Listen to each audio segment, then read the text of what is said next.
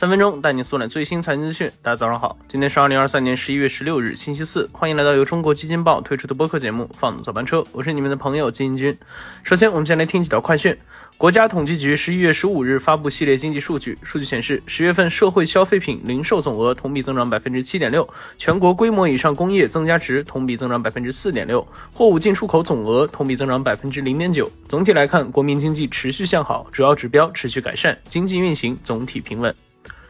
腾讯昨日发布三季报，财报显示，公司三季度实现收入一千五百四十六点三亿元，同比增长百分之十，净利润四百四十九点二亿元，同比增长百分之三十九。季度内，视频号、小程序、小游戏以及搜一搜等业务助力微信商业生态繁荣，推动支付、广告和企业服务等业务增长。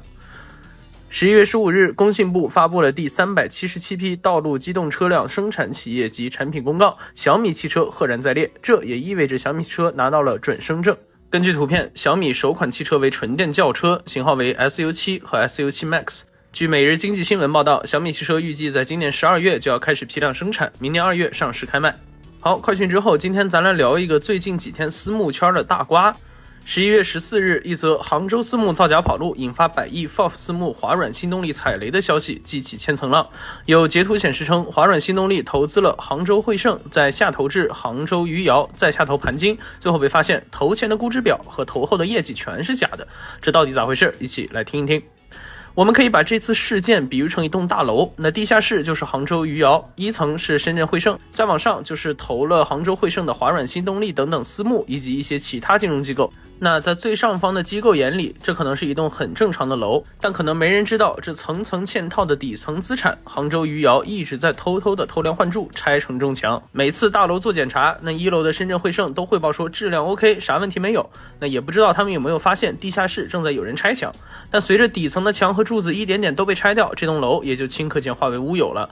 那我们来看一下这次涉事的两家关键私募：杭州汇盛私募证券基金管理有限公司和杭州余姚投资管理有限公司。有趣的是，某三方平台上数据显示，杭州余姚旗下某私募产品的净值曲线和深圳汇盛旗下私募产品的净值曲线走势非常相似，这就很有可能说明了一个问题：被众多机构看好并投资的深圳汇盛的产品，极有可能把绝大部分资产都投在了杭州余姚的产品上，而问题就出在这个杭州余姚上，他自己又投了自己的另。一个产品不说，这个产品还是一个没有托管机构的三无产品。那没有了托管机构的监管，它的净值是有可能出现自由放飞的。那现在好了，最底层的这家涉嫌卷款跑路，随后引发蝴蝶效应，大楼就有可能崩塌。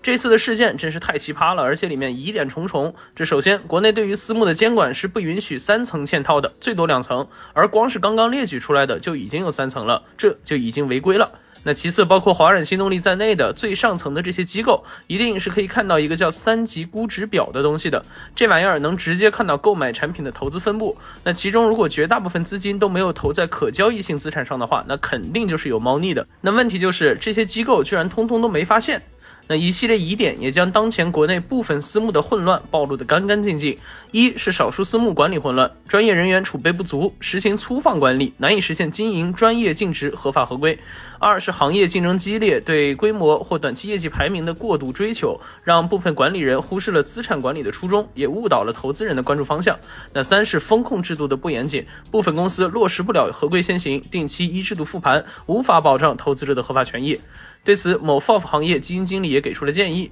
一是做 FOF 要坚持分散投资，可以降低整体组合受到很大损失的概率；二是托管应该在其中起到很重要的作用，作为一个可信的第三方去调用私募管理人的估值表等信息，满足 FOF 机构的尽调等需求。不过，想必经过这次事件，私募行业的监管力度也会再提升一个档次，而这次事件可能也只是众多涉嫌违规产品的冰山一角。那这次事件后续还有什么隐情？会不会有上层的机构知而不报？有没有可能存在利益的交换？还有没有别的私募也在利用类似的方法，利用监管漏洞进行违法行为？这些问题都需要一个答案。